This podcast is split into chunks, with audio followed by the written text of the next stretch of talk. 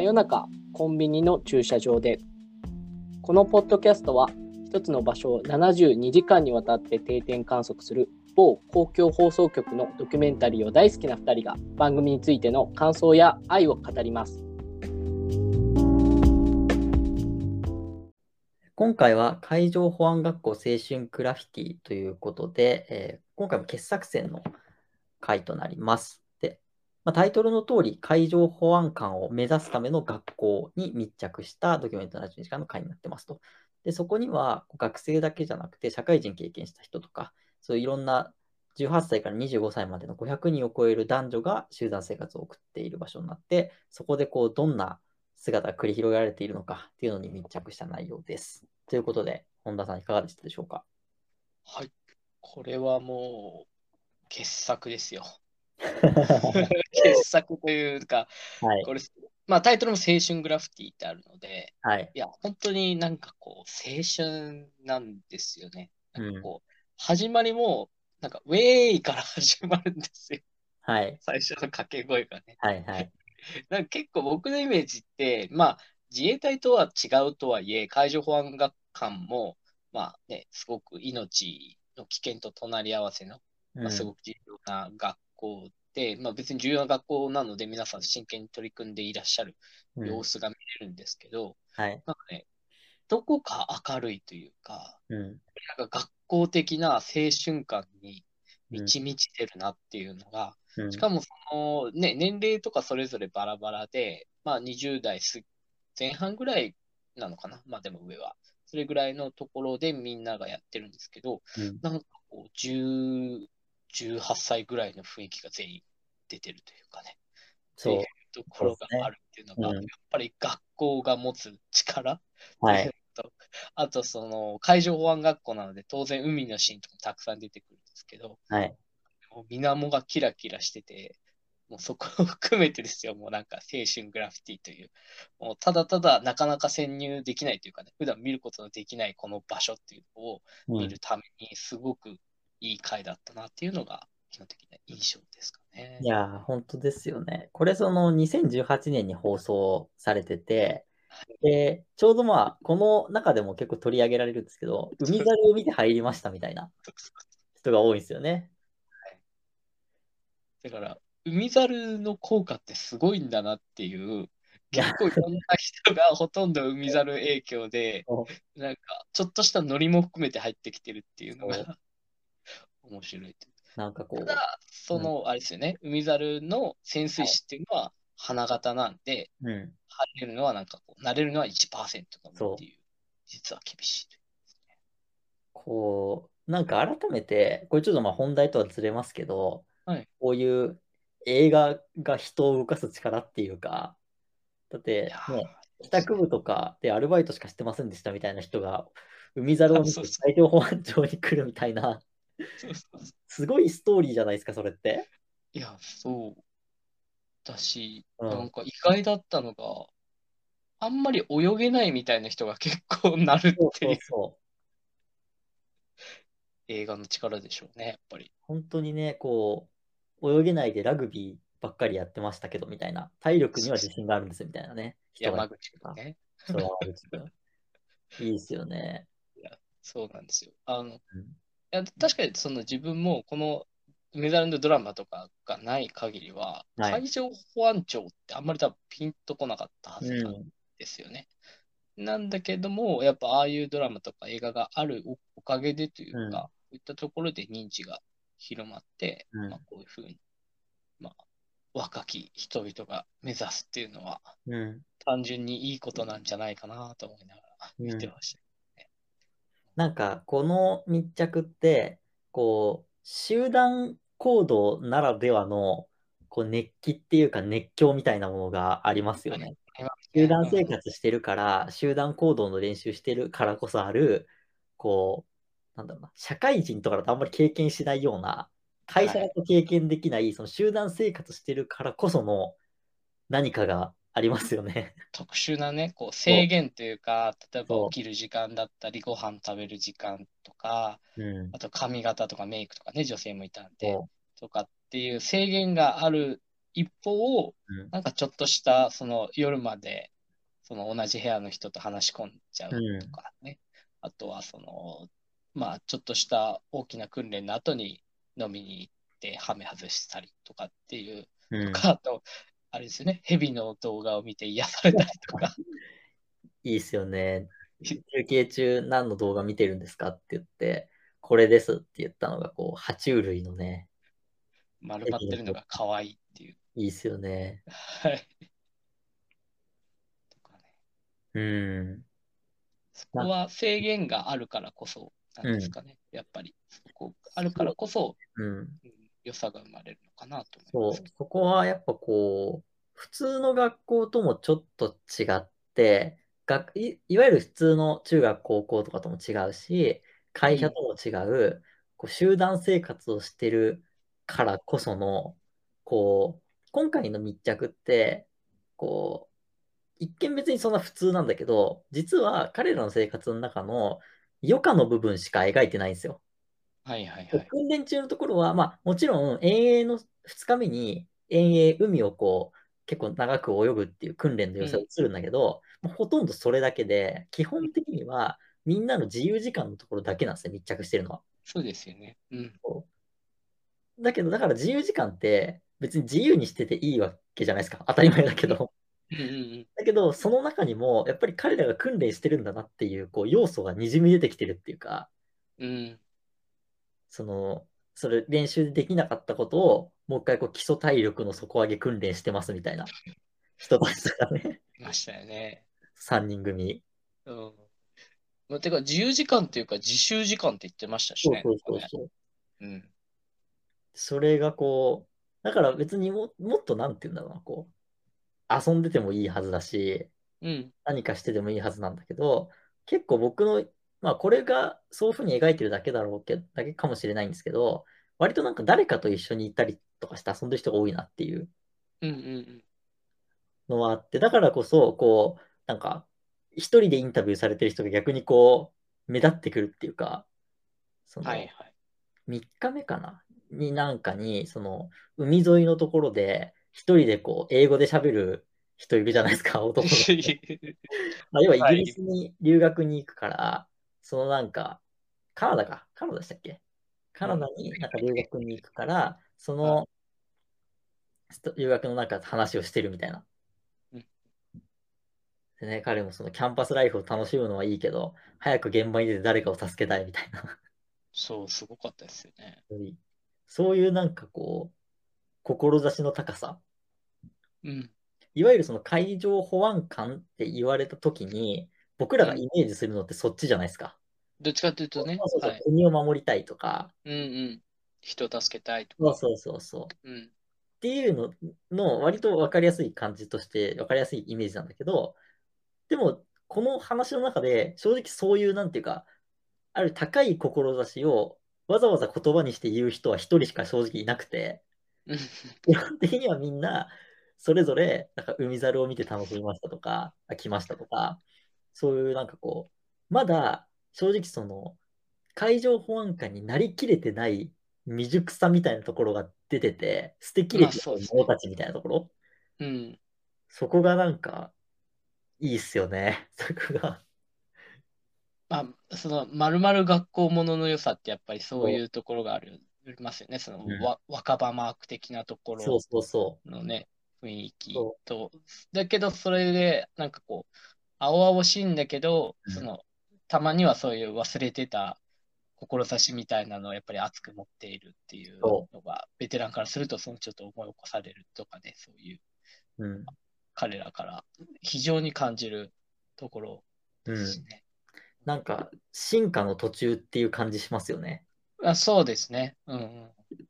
なんかこう、まだ現場は知らないからこそ、そ少し楽観的な部分も当然あれば、う。うんで。も、やる気に燃えてるところもあるし、そうん。う。そこはある。そこが結構僕は印象的だなと思って、まあ別に学校ものは割とそうなんですけど、でも今回その海上保安官っていうその、いわゆるパブリックイメージみたいなところはいと。はちょっと違う側面っていうので結構印象的だったなと思いますね。うんうん。うん。なんかこう、まあ、今回だと、なんかプラスアルファで、うん。やっぱり海上保って、な他の当然ドキュメント72時間っていろいろな場所を映す中で、自分も行ったことのある場所とか、おはい店とか、あ、あ、今度行こうかなと思ったりとかってあるんですけど、うんこの場合行けないじゃないですか、当当然ね、そうですね学校なんで、入学しない限りは。で、そういうところの、なんか実態っていうほどでもないですけど、うん。ここで交わされている、そういう青臭さも含めたうんところが、えーまあ見れない、ふ普通だったら見れないけど見に行けるっていうのが、うん。やっぱ今回の回の良さかなと思っていて、うん。その中でも本当にいろいろな実情みたいなのも見えてくるじゃないですか。うん。やっぱり沖縄出身の方が全体の1割占めるとか、はいなんかそれはやっぱりその沖縄っていう特殊の中で雇用環境を考えると、まあ海上保安官って公務員ですし、うん。そういう意味であの地元で帰って勤務できる海上保安庁を目指す子が実は多いんだよ。うん。で、まあ、潜水士とかも、それでも、そのもう花形で1%しかいけないっていうのはさっきありましたけど、まあ、うん。途中でね、出てきます、あの、女性の、初の女性潜水士を目指してるっていう、うん。ネモッチっていう子が 出てでもっちね。いいキャラしてるんですけど、その、ね、ああ、こういう子がね、女性で初めての潜水士を今目指してるんだな、とか、なんかそういうところがちょっとずつ垣間見れるところうん。っていうのも、それこそあの泳げない人含めて見れるっていうところが、この回の良さの一つでもかなと思いますね。これその2018年の放送の時にも僕見てるんで、で、今まあ久々に見直して気づいたんですけど、そのドキュメント72時間って、だいたいこう、会社職員45歳とかで、こう、出て、で、下に線が引いてあって、なんかこう、インタビュー出るみたいな、テロップみたいなの入るじゃないですか。はい。で、これ会場、この保安学校見たときに、ネモッチって書いてあって、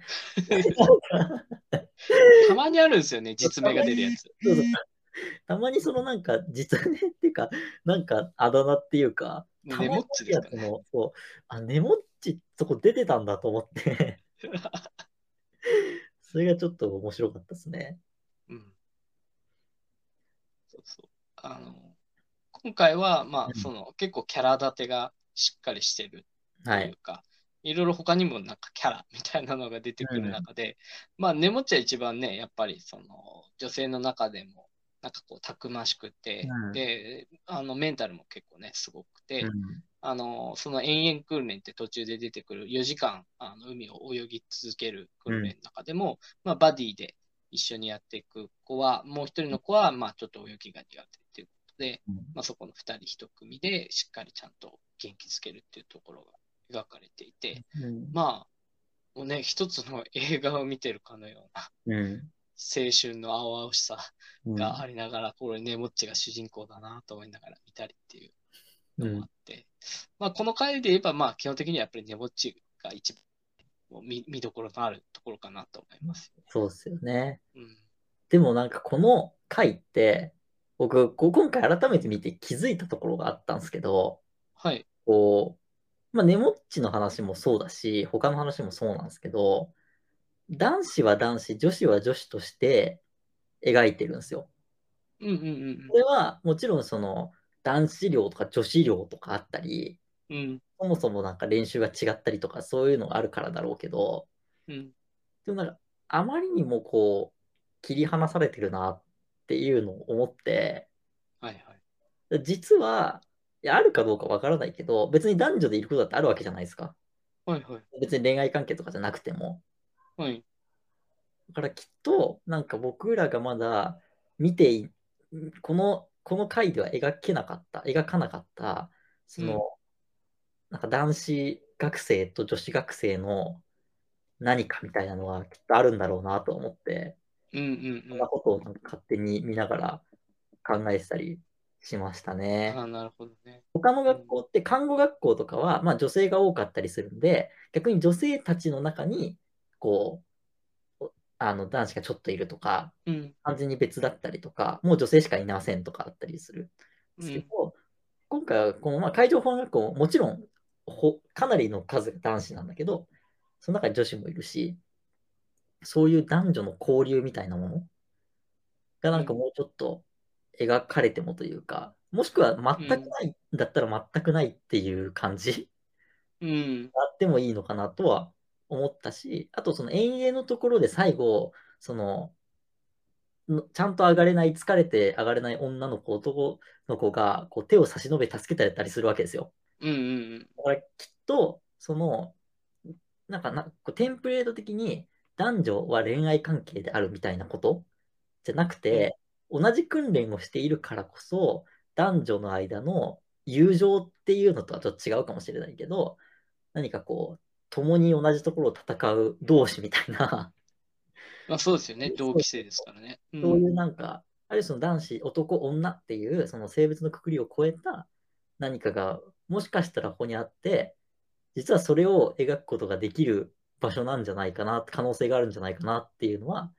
ちょっと感じたところ。うん。そこが海猿ができなくてこれにできるところだったんじゃないかなとは思ったんですよね。うんうんうんうん。うん。まあそこが、自分もどこまでその海上保安庁の実態とか知らないんですけど、はい。いや、まあ基本的にこれ、まあすでにもう2018年ですし、なんかこう、まあ男女平等であったりとか、あの、うまあもっともっと女性の社会進出的なところで、こういう海上保安庁のところも、まあ押していってるところで、まあこういう状況なんだろうなっていう、そういうなんか過渡期みたいなところは見えますよね。そのそれこそそのネモッチが目目指す。初の女性潜水士っていうことは、まあ今まで当然潜水、女性潜水士がいなかったっていうことうん。なので、まあ、それだけそういう、まあ、いろいろな、ね、あの、まあ、海上保安庁だけじゃないですけど、いろいろな職業群の中で、なんか勝手にこれは男性がやるものって決められてたものが、どんどんどんどん別にそうじゃなくなっていってる中の、まあ、過渡期の一つなのかな。それうん。そうすると、まあ、当然、その、この学校っていううん。集団形成的うな、その、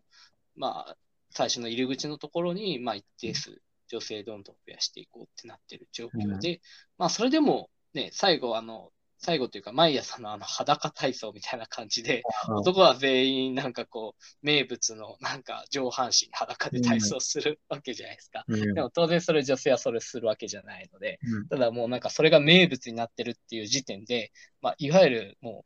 う、なんていうか、ホモソーシャルな本当は社会だったというかね、今までは。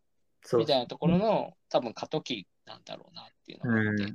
僕はイメージどっちかというと、なんか男子校が何年か前から女子、なんか共学になったみたいな、うん。なんかその雰囲気の方をちょっと感じた。ああ、気がしそれはますけどありますね。うん確かに、うん。その感じはめっちゃあると思います。うん、なんかそっちの雰囲気があってね、まあ確かに。いいかなと思って。で、山口さんがおっしゃってるのも本当その通りで、その中で性別超えて、同期として、まあ、切磋琢磨していくっていう雰囲気も、まあ、ところどころは見えてたかなっていうところですよね。うん。でなんかその今検索したら、まあ、未だにその初の潜水士はどうやらいないらしいんですよね。なるほど。2022年。でも、その、まあ、海猿じゃなくて、あの、別のドラマで DCU っていうのが、まあ、はいお阿部寛の主演でやってたんですけど、これも、まあ、要はその海上保安庁のスペシャリスト集団みたいなのを描く、まあ、要は海猿に近いような話なんだけど、うん、うん。その中でも中村アンが、実はその海上保安庁初の女性潜水士役として出てたりしてて。だから実際はまだ追いついてないけど、でもそのドラマの中だったりとか、徐々にこう、うん。そっちの方から、こう、来ては、流れとしては来てはいる。うん、うん、うん。からこそ、なんかこう、まあ、海猿というか、なんだろう、海、海鳥というかわかんないけど、そういうのが誕生する日も近いんじゃないかなとは思いますけどね。まあ、やっぱりそういう時代の過渡期そうそう。である中で、まあ、2018年うんでね、この時代を切り取って、もしかしたらね、こうもしかしたらネモッチが初の女性潜水士になるかもしれないんで、うん、その時にはすごいこうこの、このね、回は貴重な回にそうそう。なるでしょうしね。うん。そうたまにありますからね、その、ここに出てた人が実は有名な人になってるみたいなね。なってるみたいな、それになる可能性があるので、それネモッチを応援するというそう。そんな感じです。はいそんな感じですかね、今回は。はい。今回以上になります。はいありがとうございました。ありがとうございました。